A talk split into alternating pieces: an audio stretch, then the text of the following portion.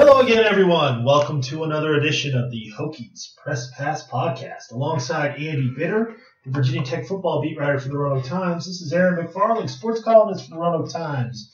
We have got a little mishmash. We got a little bit of uh, potpourri, as they would say. on Hodgepodge. Yeah, hodgepodge. Miscellany. miscellany. We're going to get some football stuff for sure, as we always do. But we're also going to talk some basketball.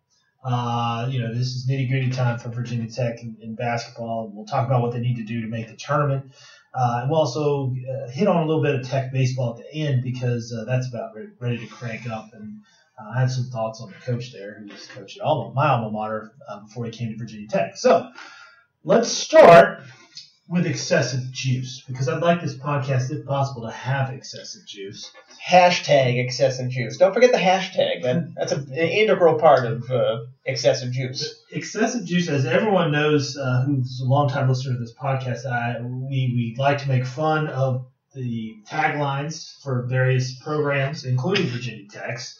Uh, what was their Latin one this year? Facta non verba. Right, that's horrible. Just horrible. But I have to say, as a uh, as a Maryland alum, I follow the Maryland football account, and I noticed something strange last week. They hashtagged excessive juice, and that is um going to be their. Uh, it looks like they're going to use that as their rallying cry going forward. Uh, I love the juice aspect of it. I think it's great. I don't know about excessive. I'm not sure excessive is the right word there. Like bring the juice, I like. Um, a lot of juice would be probably even better than excessive. I, I, Whole lot of juice. is there such a thing as excessive juice? I mean, I don't really think there is. Hashtag more juice than you can handle. Yeah, I don't know what you add to juice to, to make it work. Just do hashtag juice. Juice. You got the juice. Well, there's juice around this Tech basketball program, and certainly the victory in Charlottesville added to that juice. It made it, it brought it to an excessive level after. Uh, that was a stunning win. I mean, they were 12 point dogs. I know it's been uh, you know over a week now since that happened, but uh, Andy, did you watch the Virginia Tech Virginia game? I did, and uh, it was a game. It seemed like oh, Virginia Tech should win this in regulation, and then they just choked down the stretch. And then you go, oh, Virginia's going to win this in overtime, and then Virginia just choked down the stretch, and then Virginia Tech stole it at the end. It was a game that. You know, based on how the game had gone, the Hokies probably should have won it in regulation, and you know the basketball gods must have been smiling on them for it to turn around in overtime, and UVA misses the free throws at the end.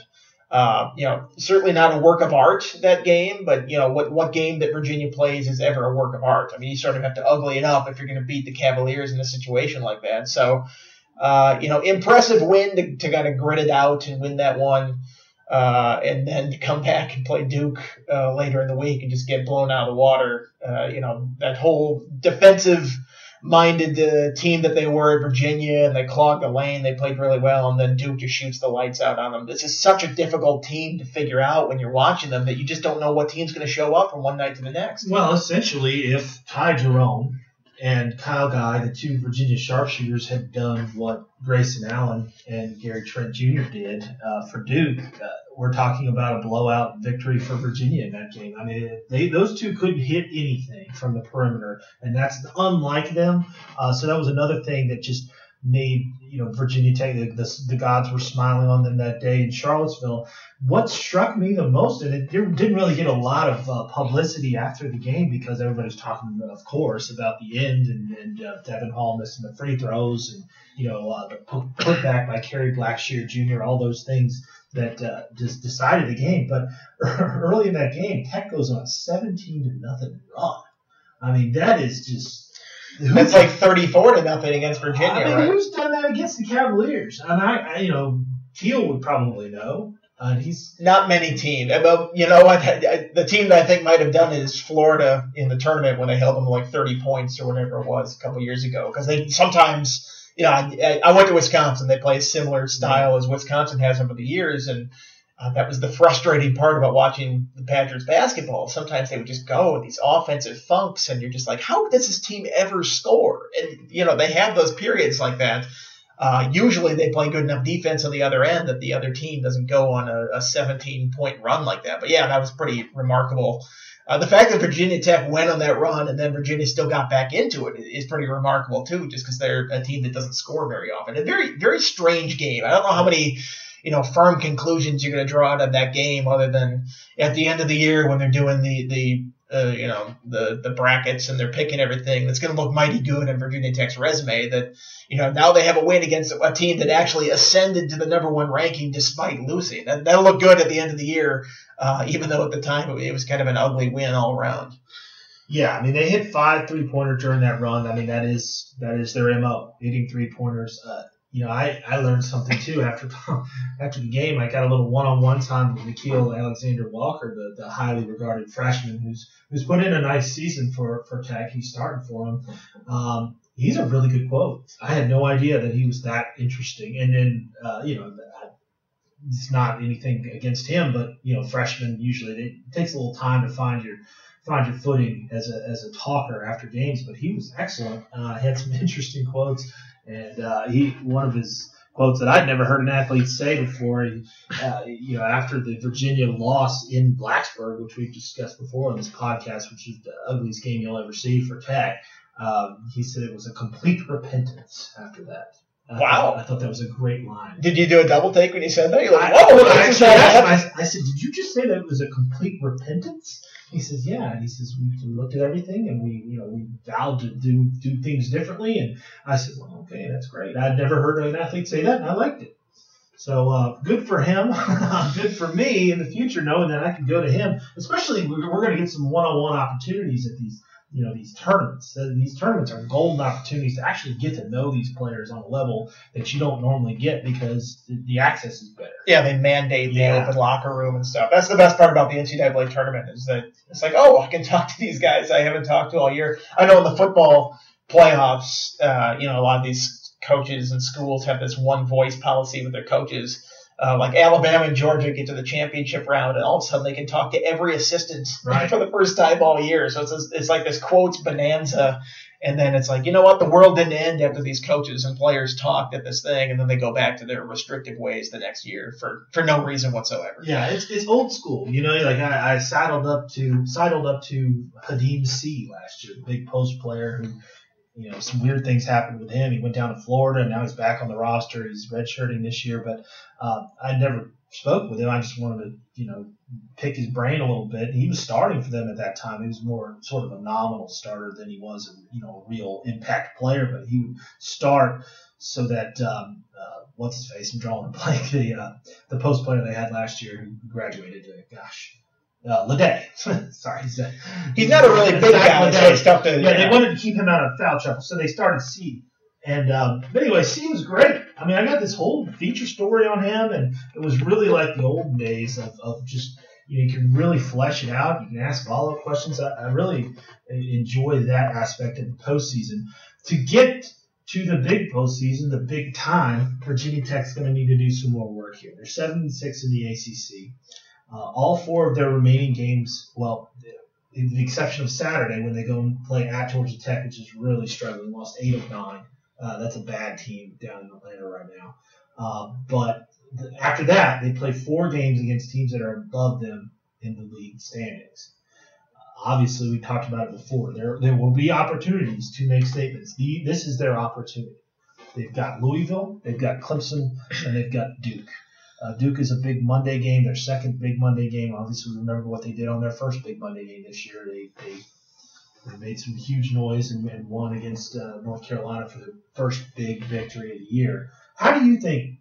Uh, and I know you know you're a football guy, but how do you think they're going to fare during this uh, this final five game stretch? I have no idea because I can't figure this team out. I know you look at the schedule and you say, ah, well, these games are Clemson, Louisville, Duke. I mean, this Georgia Tech game this weekend, I know Georgia Tech is reeling and, and struggling, but you cannot lose that game. Exactly. You cannot lose it. And sometimes when you have a, a team that looks ahead on the schedule, maybe to some of these big games coming up, a game like that could bite you out of nowhere. So uh, I think it's interesting, and you almost got to go back to what was that 2010-11 season? They beat Duke. Right Dick Vitale's on the court going, "Oh, they're you're in, baby, you're in." And they they when they lose like Boston College right after that, and somebody else, and then they It's end up missing the tournament.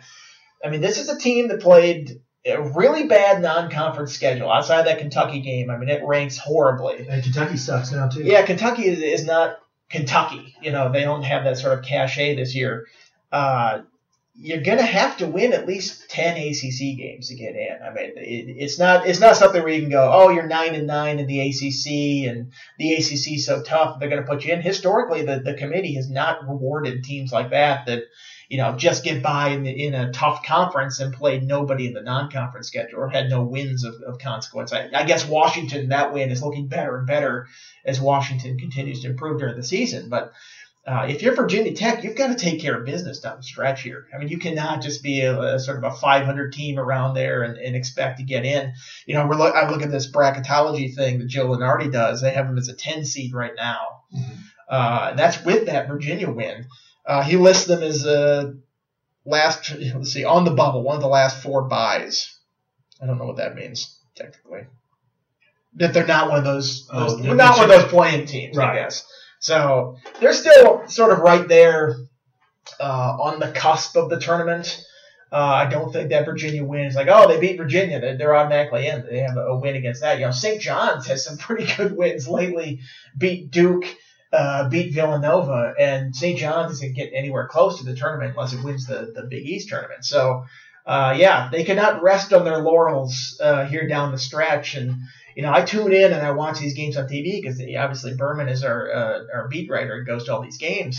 And I never quite know which Hokies team is going to show up on a given night. Sometimes they're really energetic and they're, you know, they're, they're playing good defense, they're hitting shots, and sometimes they just seem like lethargic. And every now and then you see a burst out of them. It's like, oh, there it is. That that's that offensive uh, sort of juice that they have to go back to the, the beginning of this podcast. But it's just, I don't know, from day to day, it just seems like it's very tough to predict this team.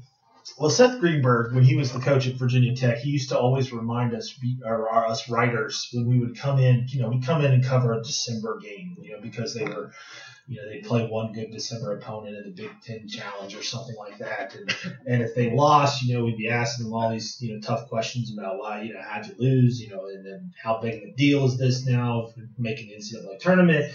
He would always remind us, guys, this is not football he would say, you're, you're, "We know you're coming off your football season where every game is so vital, but this is December and this is not football." But to your point, the way they scheduled, uh, with just the, the, the crappiest schedule you can imagine, and rated outside the top 300 out of like 351 teams, uh, they turned this into a football season basically. I mean, it's a little bit longer than football season, it's 16 ACC games, but th- these games have that kind of gravity to them.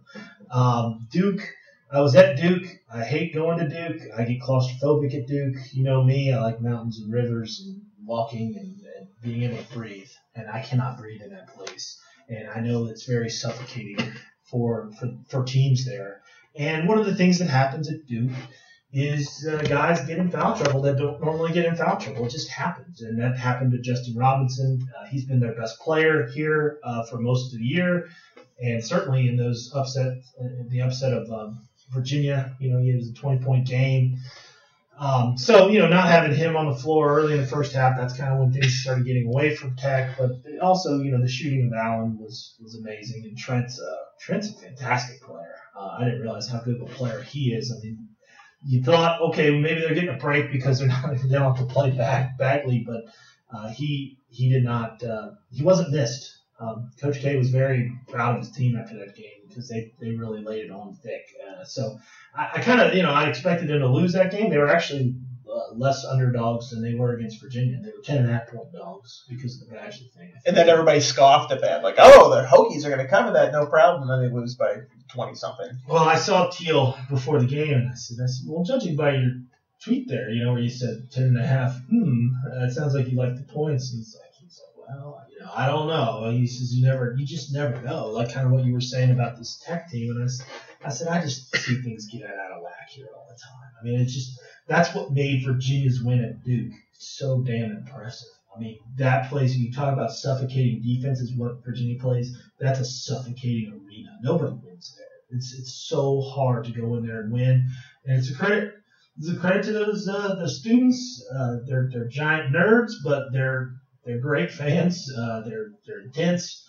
Uh, they keep that team juiced excessively, and so I mean it's it's you know you don't you don't expect to win that game, but you're right. I mean, and I'm sorry for monopolizing this whole time here, but Seth Greenberg would lose that Georgia Tech game. This is the game he would lose on Saturday, and and I Berman, I actually mentioned that to Berman uh, on the way back, he's like, "Yeah, you're right. They, he would lose." But Berman feels very confident that they're going to go and win. I watched that Duke Georgia game, Georgia Tech game in Atlanta, and Georgia Tech had nothing. I mean, they were throwing the ball away. They're they're just really sloppy. They don't you know they don't look like they're cohesive in any way. Uh, if they lose that game, they don't deserve to be in probably.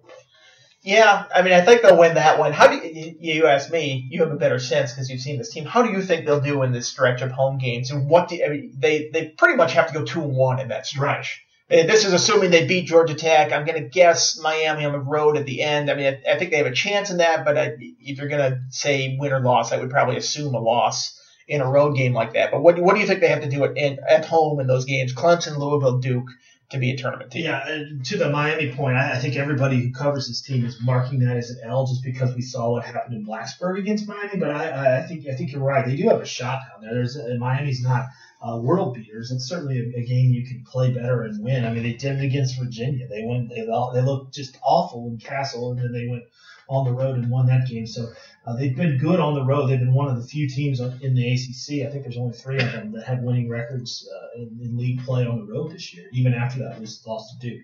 To answer your question, uh, I'm optimistic that they're going to do very well in this in this round, and, I, am not throwing that Duke game as a loss either. I mean, I you know they played Duke tough in, in Cassell. Yeah, and that's what made that Virginia loss and Cassell so discouraging, disheartening, I guess, if you're a Virginia Tech fan, because that's that doesn't happen to Virginia Tech in Cassell Coliseum. It doesn't matter who you're playing; they'll give them a run in Cassell. It's going to look more like the UNC game than it's going to look like that Virginia game nine times out of ten.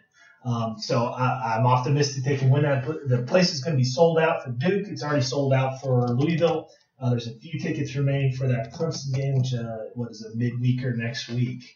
Um, but that that really will set the tone. That Clemson game, I think that's a, you know, I think they'll be probably be a three point favorite, something like that. The Hokies will, uh, even though Clemson's second in the ACC right now.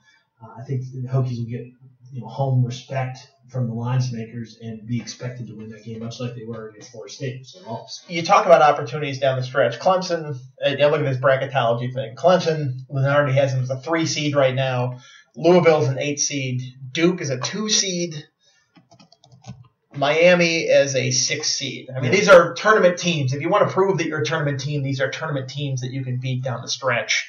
Uh, so it's going to be really interesting because I, yeah, I think uh, as it is, Virginia Tech is a tournament team, but it can play itself out of a tournament spot too if it, it performs really poorly down the stretch here. And when they start comparing you, it's like, how are you going to compete against these teams that are in the tournament? If you lose to all of them, then it doesn't look so good for your chances to get there. So it'll be really interesting to see how this thing plays out. Yeah, I, I was in Louisville when they played them. Uh, I guess it was January, um, and they played really well against Louisville, except for turnovers. The turnovers killed them. They had 19 turnovers in that game. Uh, they've gotten a handle on their on their turnover problem, even against Duke, which you know is typically again a place where you're, you're not going to look yourself. Uh, they didn't have they only had a handful of turnovers. That wasn't the problem. The problem was uh, you know they, they couldn't defend a three point shot, um, and Duke made so many of them.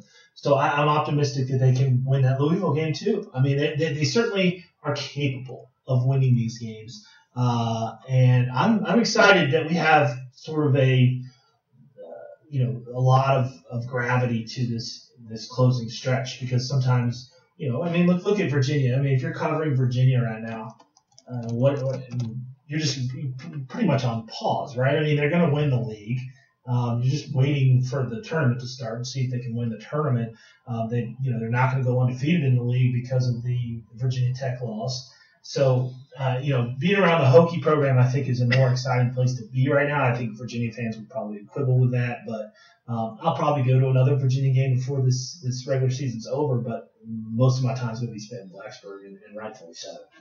I just called up another bracketology here by uh, Jerry Palm I don't know where he got his bracketology degree, but uh, you know, question the credentials, the educational credentials of some of these guys. He's got him as a nine seed. Uh, we played Nevada in the first round with Auburn as the one, which I think if you're going to catch a, number one seed this year, I mean, this year is crazy mm-hmm. in college basketball. It's crazy. Like, you know, Virginia loses and moves up to number one because everybody else in the top 10 lost a given week. I feel like this year, you know, you say it every year. It's like, oh, anybody, you know, top 30 teams could probably win this tournament. I feel like it's really, really true this year because there's no just like, you know, titan or heavyweight of college basketball this year that you go, oh, that's the clear cut favorite. And if they do what they're supposed to, they're probably going to win the title.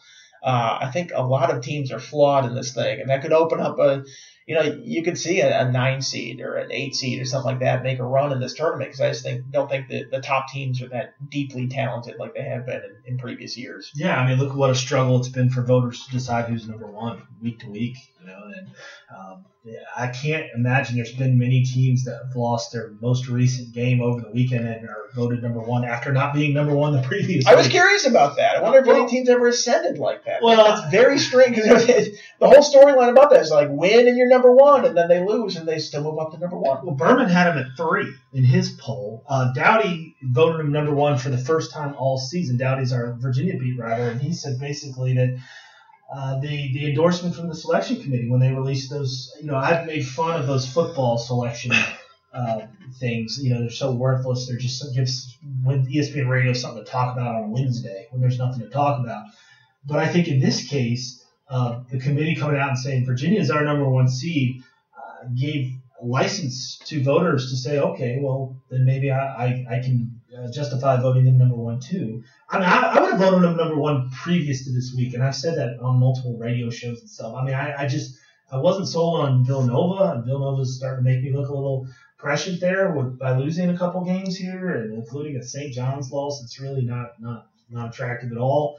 So I don't know. I mean, you're right. I think it is a, a pretty wide open um, feel to it. If you can get in, you've got a chance. Um, so that's what the Hokies will be looking to do. It's it's a fun time. I, I don't get into college basketball until you know mid to late January, and even then, it, you're really looking forward to what we're about to see. So we'll keep you posted on all that, and be sure to uh, read all the coverage on Roanoke.com for that. Let's let's get to some football here, Andy. It's been a while. Uh, I, I listened to your um, podcast with Evan. It was excellent. Evan was a great guest, and really, I, I learned a lot listening to that, and and you and he talking about the, the signing class.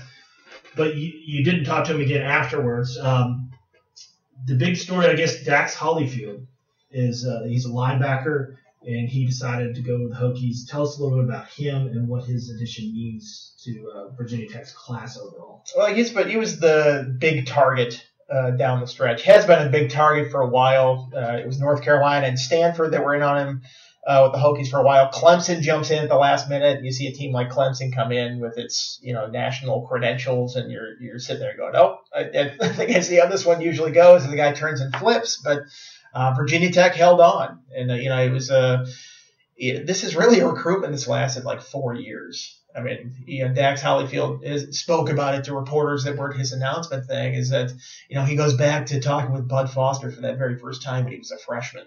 I mean, that's how long these recruitments go. I think that sort of gets lost in this process where people just you know pick it up in the last month and oh, where's this guy going to go? What's this guy going to do? These are, are relationships that have been forged for years and years, and in this case, even predated Fuente. Yeah. I mean, that, that's when this whole thing started with Dax uh, so he stayed true and, and, and, and, picked Virginia Tech. I think a lot of people had them as the favorites throughout this whole thing and maybe wavered a little bit at the end whether people were going to think that he was going to uh, continue to go with the Hokies, but he did. It's a big get for a couple reasons. I mean, first of all, you look at the linebacker depth chart, and the Hokies just took a massive hit this year. I mean, you lose Tremaine Edmunds early to the NFL. Uh, which is a huge blow. You, you, look at these draft boards, and he's you know number three overall, just in terms of talent. That doesn't mean he'll go three overall in the draft, but I think there's a lot of indications that he might be a top ten pick coming up this year. That's a major loss to have in your linebacking crew. But you lose Andrew Motuapuaka to graduation. He's been a three plus year starter. Your top two backups, Rashawn Huelskamp and Anthony Shegog, they both graduated as well. Uh, at the beginning of the season, probably your next guy at Mike linebacker was Tavante Beckett. He gets arrested for marijuana uh, distribution, sale of that. Uh, that charge was reduced to possession, but he will not be coming back to Virginia Tech football. They parted ways in this sense. So you essentially lose your top five linebackers from last year. Your two guys returning that have the most experience are Rayshard Ashby and, and Dylan Rivers, both guys who played sparingly last year, to be generous. I mean, they, they played uh, on special teams. Uh, I just wrote a blog post about this, sort of going from 17 season to the 18th season.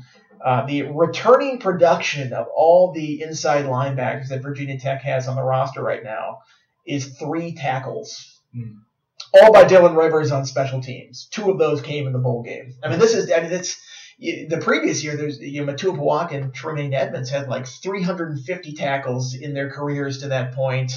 You know, double digit sacks, 40 some tackles for loss. I mean, it is stunning how little experience they have in this linebacking core. So I don't know if a guy like Dax Hollifield, who's not arriving till the summer, can come in and start right away. But I think he's got a shot because there's nobody that you're trying to beat that has any sort of uh, experience of any you know notable experience. I mean, it's just you know a little bit of a special teams, which helps. That's a good way to get onto the field, but it's not like you're trying to unseat some three-year starter or something like that. So I mean, there's seven inside linebackers essentially. You got Rayshard Ashby, Dylan Rivers, the two guys I mentioned, who played a little bit but not much.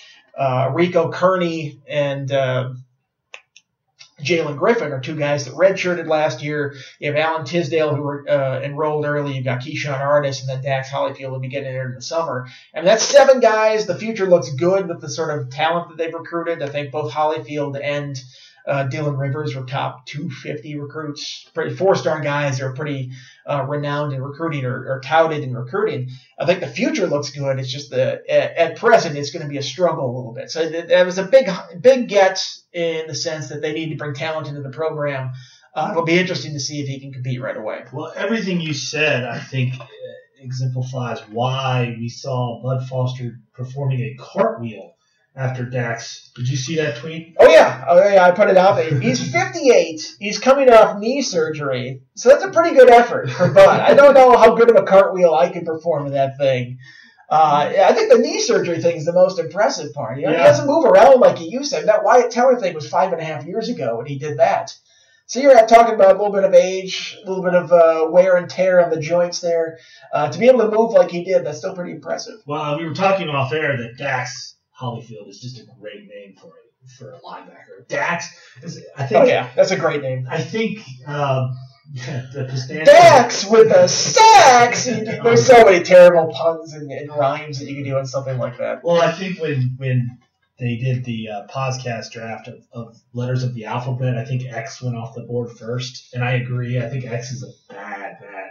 I mean, in a good way. Um, when I say bad, I mean good. Yeah, Xavier you know, and the X Man. Oh yeah. Um, you know, you just, anytime you get an X and you're out there uh, and out plays with tackles. That could be a good like crowd thing. They could hold up an X or something like that. Mm-hmm. Yeah. No, I, I agree. Dax. It's a strong football name. It sure is. Well, Quincy Patterson, you know, he signed during the early period. Uh, and sort of, of course, you reported about that when he when he committed and also when he signed. But uh, there's been some, you know, stories that have come out, you know, some national, I think Bleacher Report. I'm still having a hard time considering Bleacher Report to be like a reputable. Do you do that yeah, too? When you I do too. Like, oh, I'm not clicking on that. I feel like they should have rebranded at some point when they, you know, they like started hiring legitimate writers and not just doing slideshows with everything. but it's just like it's still just imprinted in my brain the Bleacher Report slideshows. That's the first thing I think of. But they have honest to God, great reporters yeah. doing excellent writing and reporting there. It, it, I feel like that stigma has been lifted a little bit on that site. Oh, absolutely. A lot of talent has flocked to Bleacher Report, and I'm sorry I forget who wrote the, the story itself, but it was on Bleacher Report, and uh, it was very flattering uh, of, of Patterson. Um, talked about his you know academics in addition to his, his football. I think it's getting fans really excited that they feel like they have a, a really well-rounded guy here. Sort of a Brandon Facyson type in terms of balancing academics and football. Um, what, what are your thoughts on Dax? I mean, have you learned anything new about Dax, or sorry, not Dax, but Quincy that you didn't know uh, coming into this, or Uh, Adam Kramer is the writer on that one. I, I have not spoken to him yet. I, I probably should try to do something here in the off season, especially before he enrolls at Tech, because once he gets here, like who knows when we'll ever talk to him. Right. As, as a quarterback, first of all, and as a true freshman who, you know, honestly is probably not going to play in his first season. It might be a while before we ever get to talk to him here. I think you look at his profile and. I mean, how many quarterbacks, like top tier quarterbacks, come out of the Chicago, like the city, of Chicago? Like, it, it's just not like you you think basketball products come out of that area. Uh, so it's sort of rare in that sense. He's a very focused academic student, from what it sounds like, in terms of liking engineering. And like uh, every story I've read about him, his his sort of ears perk up, and he talks a lot more energetically when it turns to his uh, you know science projects and stuff like that. So that marriage, uh, being a really good football player and in, having an interest in engineering, seems like it was just you know perfectly made to go to Virginia Tech. It seems like the perfect marriage of two things like that. Uh, sounds like he might have wanted to enroll early. He couldn't because he's got a bunch of AP classes and stuff like that where he just couldn't make that work. Uh, his father sounds like he's waiting for a transplant as well, so that's sort of a, a family situation that's difficult to deal with right now. But uh, you know, I think a lot of people look at him and go, you know, he hasn't gone and gotten these sort of uh, you know quarterback coaching like a lot of these other guys have done, going to camps and stuff like that. He did the Elite Eleven camp, obviously, like that, but I don't know if he's got these quarterback uh, coaches and gurus and stuff guiding him along the way. So it sounds like he's a little bit unpolished and a little bit unrefined with his mechanics and all that kind of stuff. And that might be a process once he gets here. But the fact that he's this highly rated and people look at what he's been through in life and where he comes from and sort of his educational pursuit, they go, this this guy's a little bit different than than other recruits that come through here. So I think uh, the hope is very high that long term Quincy Patterson is going to be a guy that can do great things at Virginia Tech. I keep, you know, it's the question I get asked the most in the offseason. Is Josh Jackson going to be the quarterback? Who who might unseat him? Is it going to be Hendon Hooker? Is Quincy? Everybody just assumes Quincy Patterson is this huge recruit is going to come in and compete right away. I don't think Patterson right away will compete for this job. I think it'll be a learning year. He gets here in the summer. It's going to uh, take a while for him to adjust to the college game. There's there's a ways he has to go with his development. I think long term he can be an excellent player, but short term I, I think it's it's Jackson Hooker. Uh, Ryan Willis perhaps can get into competition here in the offseason. Uh, the job's still Jackson's to lose. Uh, I think people are, are eager to move on from Jackson for some reason, even though he, you look at the totality of his freshman season, he had a really, really good freshman season. Uh, struggled down the stretch, but uh, you look at the entire picture and the stats that he had. That that's very good for a first year player. I think it might be hard to unseat Jackson in that case. well, the headline calls him a cross between Cam Newton and Andrew Luck. Like, hold on, people. I, I know you're trying to grab attention with this. I covered Cam Newton when I was at Auburn. I've never seen anybody in college football who was like Cam Newton. Andrew Luck was like the consensus number one pick for if he had come out two years prior to when he came out, people would have taken him number one. So maybe pump the brakes on the hype train. I remember during one one uh, recruiting thing when it was out there, I, I think I saw it was a scout.com report or something like that says I've talked to coaches who say he could win two Heisman's. It's like, would you stop it? First of all, only one person has ever won two Heisman's in the history of the Heisman. Second of all, the last guy that they said was going to do that was Ron Powlus at, uh, I think it was Ron Powlus at Notre Dame, and he did That not. just Vito. He, yeah, he did not come close. It's like don't put the two Heisman's tag on it. Don't say anybody is. Oh, he's a future Heisman winner. It's just setting unrealistic expectations for this. This headline with this Cam Newton and Andrew Luck thing was maybe a bit sensationalistic there. I'm of the opinion that you wait to see how a guy does once he gets to the school. See how we adjust to college. See how we adjust to the scheme. Everything that goes along with it before you start throwing this sort of uh, ridiculous praise on somebody. Don't get out the anointing oils just yet, says Al Groh, right? That Yeah, yeah. one of his- Let's hold off on the anointing oils for now. I just said that too. I get your Al Groh impression. I always You know, Al, Al was usually uh, pretty correct when it was like it's like Jameel Sewell. It's like, hold on now, let's not put take out the anointing oils quite yet. All right. Well, you you looked up uh, the the composite recruiting rankings. Now that all now that both signing days are over, uh, 27th is where uh, Tech checks in uh, nationally. and 24th, I oh, guess. excuse me, 24. I guess it's still kind of adjusted. I thought I saw 27 the other day. 24th is what VT uh, 247 Sports composite rankings has them at. Okay, well, uh, that's about on par, right? It's the same same thing as 27th. I mean, you get past.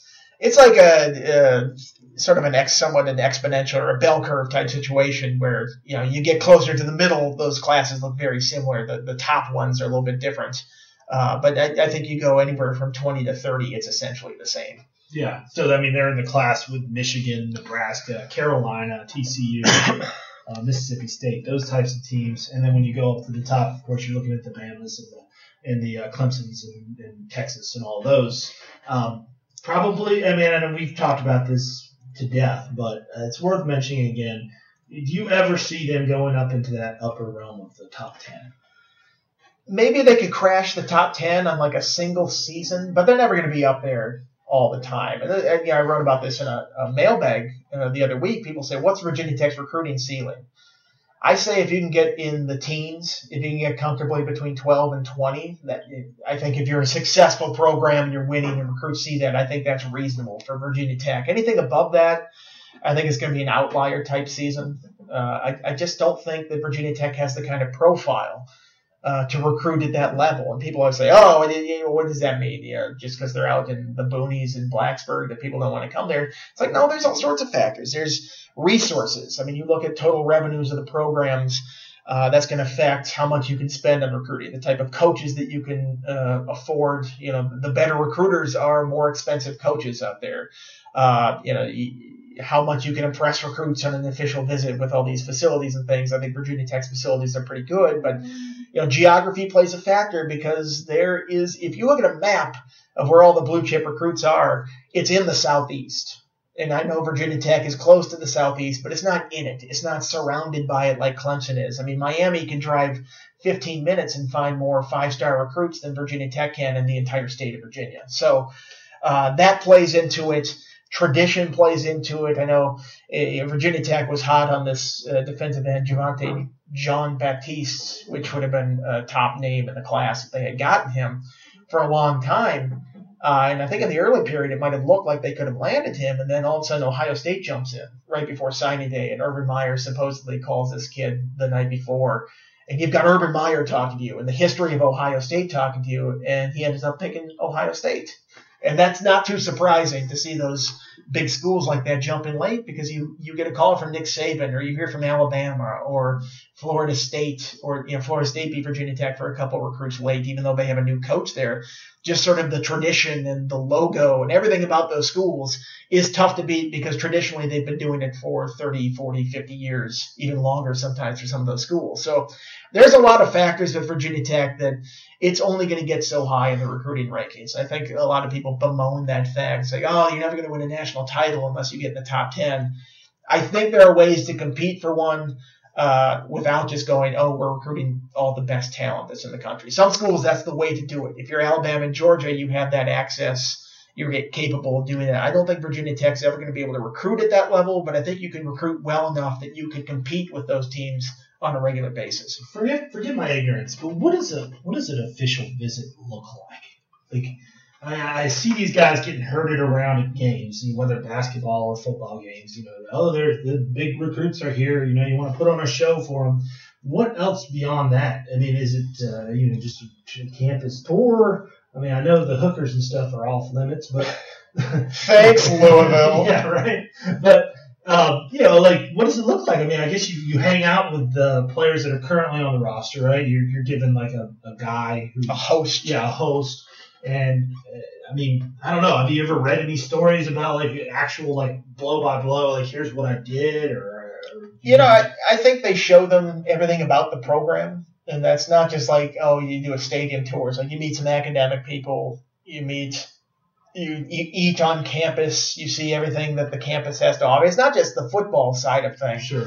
Uh, and I think this is part of the reason that Fuente sort of laments the facts that official visits can be take place eight months of the year because all those people have to be on call when a, a, recruit comes in. It's not just like the coaching staff showing them around. So um, the difference between an official and like just a, an unofficial visit is the official, the school can pay for it. They can pay for you to come in and do all this stuff. Could they send a, a private jet to I your don't- local airport? No, I don't think that's allowed. Okay. I think they, they draw the line there, but they can pay for your travel to come Okay. in if you're just tr- you know flying in commercial or something like that. Right. Uh, that's where it happens. But I, you know, I, I think the the official is basically just for them to show off the entire campus slash program. It's not just uh, oh let's walk through Lane Stadium real quick. And obviously you hang out with a bunch of guys, you get a sense of the team, and, and it's a little more than just show up and oh here's uh, you know here's Brandon Facyson and Facyson says hi and you move along your way. It's like you know you actually spend some time with these guys and get a sense of what the campus is like. If you had to pick one person on the Virginia Tech roster who'd be the ideal host, Currently on the roster, Yeah, Ricky? Walker. he would sell the program better than anybody. I think he's just a personable guy who is just uh, somebody who talks at ease. Mhm. You know, you need somebody that's a little bit of a salesman. I think he, uh, judging based on how he is at the podium with us, I think he'd be pretty natural about selling the program and just kind of you know talking at ease with these guys.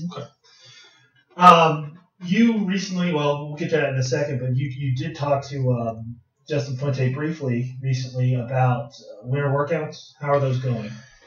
You know, I, I expected him to say that, you know, we've got a ways to go. That's what any coach says early in winter workouts. I, I was a little bit surprised for him to say that, you know, we're a little bit behind. This is his words. We, the Hokies, are a little bit behind uh, what they have been the last couple of years. Uh, and I think the way it's sort of, you look at it is this is a sort of light upper class group. I mean, you have Ricky Walker. He's obviously the, the bell cow of the defense. Everybody says, uh, he's the the natural leader. He's the guy that's going to sort of take those reins. But other than that, you don't necessarily have uh, a real productive upper class of guys. I mean, you have Nigel, you know, Stephen Peoples is there, uh, some other guys, but you compare that to some of the previous classes that, that Fuente inherited, and you look at those seniors they had that first year and the guys that went pro, and then you look at this last year, and then you take out a group like Tremaine Edmunds, Terrell Edmunds, Tim Settle. I mean, all those guys would be natural leaders. All those guys would be players that you point to and go, this is the way that this guy is doing this right, and they're not there. Uh, so I, I think there's a little bit of a gap now between uh, the upper class and then the guys that Fuente has recruited.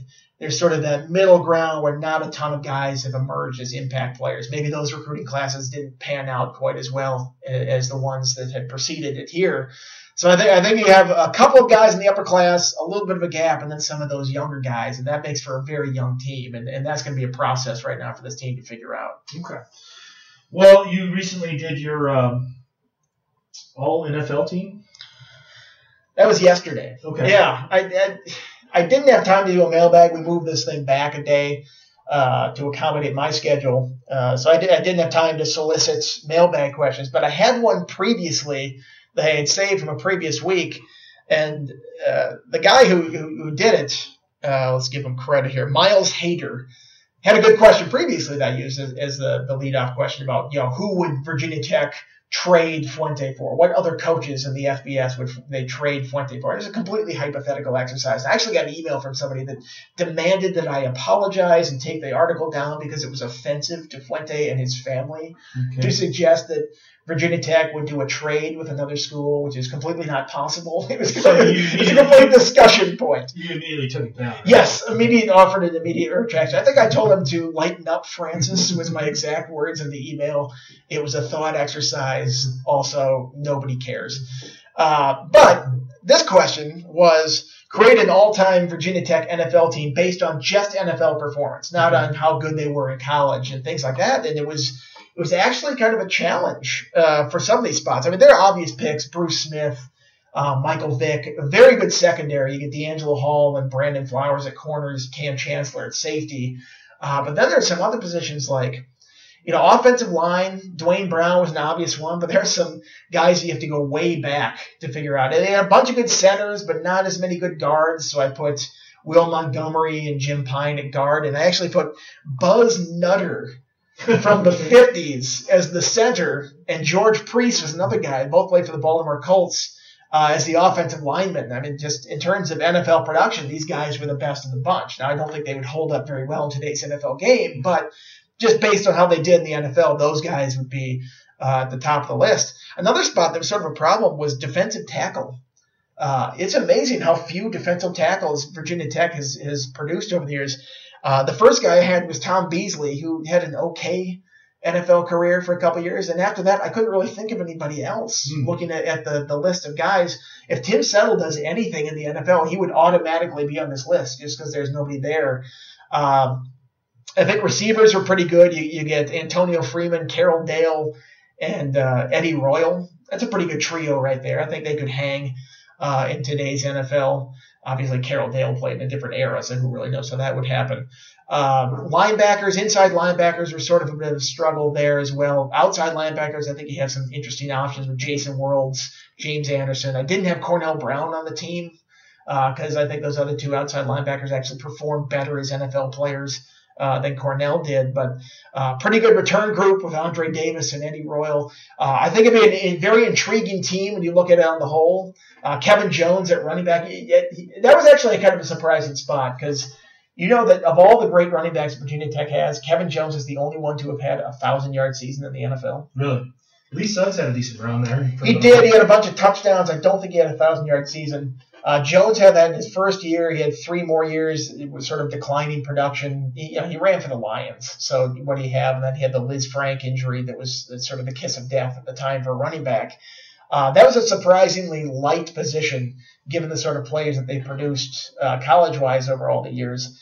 Uh, but I think it was an interesting thing to look at the whole thing. I think this would be a pretty good team just because if you have Michael Vick and Bruce Smith and that secondary, uh, I think you could be competitive in today's NFL. If you maybe if you substitute some of the modern day offensive linemen instead of taking guys from the 50s that are giving up 60, 70 pounds to some of these uh, defensive linemen that they would play. But Yes, yes. I predicted that uh, they would be a contender for the playoffs and maybe make it, but I don't think they would go very far. I think they'd run up against teams that could exploit some of the weaknesses out there. Is Buzz Nutter still with us?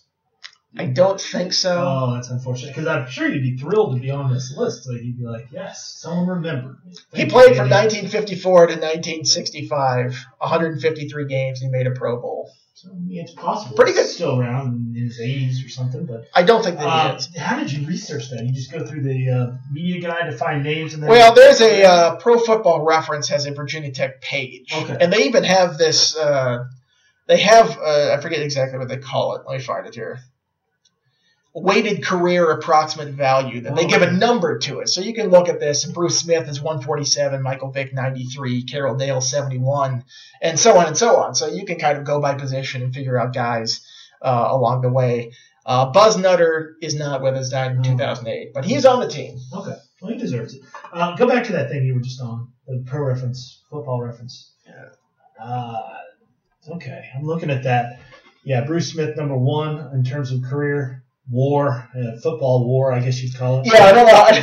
Honestly, I just took this stat and like that's the stat I'm going by. I don't know really how good it is, but it, it lines up pretty well with Yeah. the talent of these Interesting to see Duane Brown fourth there. You know, I guess you, you know, I mean, he's had a really great career, but you don't really think offensive lineman when you think war, I guess. But cool. All right. Well, um, you know, a new a new flood of Hokies will be heading to the NFL now. Um, combine invites are out. Uh, who who got the uh, call to go to Indianapolis? Uh, seven guys: Tremaine Edmunds, Terrell Edmunds, Brandon Facyson, and Greg Stroman as cornerbacks. Cam Phillips, Tim Settle, and Wyatt Teller. That's the most that they've had since. Let's see, I had it here. Uh, I can't find it. I think it was 2008. Yeah, here it is. 2008. Most they've had since 2008. Second most that they've had ever. I think 2006 they also had eight. So it's a pretty good representative group uh, going to the combine. Obviously, when you have somebody like Tremaine, who's going to be, uh, you know, ultimate focus of a, a bunch of these teams there. I mean, he's going to be one of the featured players, especially at the linebacker group. I think Tim Settle is moving up draft boards as people watch more and more film on him. When he declared, uh, I don't think a lot of people had a, a, a deep scouting report of him, but I've seen a lot of people that are saying, you know, re- respected draft analysts, they're saying the more people see of this guy, the better they're going to like him. Uh, Terrell Edmunds is an interesting one too, just because I think he's going to do a little bit better in this whole thing than people might anticipate as well. I'm assuming you're going to be watching the Underwear Olympics from home. You're not going to go to Indianapolis, are you? I gave it a thought about maybe trying to go up there, but it's such an uphill battle budget wise with anything we do here, and then it's going to be right up against my daughter's second birthday, so I, I, there's no way in heck I'm going to miss that. So Right. I wouldn't be around if I missed that. Have my you- wife would kill me in that situation. So. Have you ever gone up there? I have not. Uh, you know, the, the the reason to go up there would be the interviews beforehand. Right. Because the, the the actual events on the field, you don't get to go in there and watch that. You just watch it on a television screen like everybody else. So there's not really much insight to be gleaned uh, from the workout part uh, there versus at home. But there would be an opportunity to interview some of these guys ahead of time. I, I think I'm just going to wait until pro day when they come to Blacksburg. Uh, I think it's March 14th. Okay. Well, it's almost it's almost baseball season. I mean, yesterday was a beautiful day um, here in the Roanoke Valley, and it got me thinking a lot about baseball. Mark Berman had a preview on the Virginia Tech baseball team heading into today uh, in today's paper. Uh, I, I would encourage you to check it out. I, I read it and I was interested in you know Berman said that Szefc wasn't you know didn't have very much to say uh, when I asked him how the how the interview went, but he got you know a little one on one with him. Um, but I actually found the Szefc notes very interesting. The quotes were very interesting. Things like, uh, "We're not going to throw to bases unless we know we have a 90% chance of getting somebody out. We're just going to throw it into to the cutoff man and to second base. We're going to keep the double play in order." Um, it's those kinds of things that I think are very important for college baseball teams, sort of middle of the road college baseball teams like what Tech is. Um, having played for one of those kinds of teams, uh, we were probably worse than what Tech is, but at Maryland. But you know, those three run innings turn into eight run innings, and all of a sudden you're you have no chance in the game. Um, I like his his what he said about pitchers. He's going to have his his bullpen guys know exactly uh, which days they're they're scheduled to throw. Now there could be some some fluency there, but uh, or some flexibility there, but at least they'll have an idea of when they're going to pitch. And I think roles and knowing roles, I mean, that's one of the things that's made Buck Showalter so effective at, with Baltimore is that uh, he his, his players know their roles and. Um, uh, it builds a lot of faith and trust, and I think that's a good thing for Virginia Tech. Uh, their pitching staff has been their bugaboo uh, here in recent years. They've been decent. They've had some decent hitters for sure.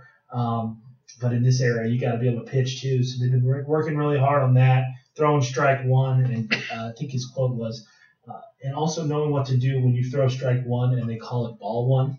Uh, you know, I think cheat notes, sort of the, the mentality that you have to bring to the mound. I like, I like. I mean, look, Szefc did things at Maryland that had never been done, um, or at least hadn't been done in, in forever. So uh, he's he's got the pedigree. And I'm very interested to see with this new stadium. They're still doing construction on it, so not everything's uh, you know looking like it'll look by the end of the season. But um, it'd be interesting to see if you know a few more people show up um, to take advantage of the amenities there. Uh, and it'll be interesting to see how the team plays on the field under this new leadership. A couple thoughts. I love baseball. Uh, one of the worst days on Twitter is the first day of the college baseball season because just so much college baseball play by play. Oh my, it's just it reminds you of how many people you follow that cover college baseball. It's like I don't need first inning updates between Clemson and Coastal Carolina here. Like it's just so overwhelming. It makes me want to unfollow a lot of people on that first day. It dies down over the course of the season, but man, there's nothing worse than play by play college baseball. Um, that being said, I'm intrigued about this Virginia Tech team, mostly because of the stadium.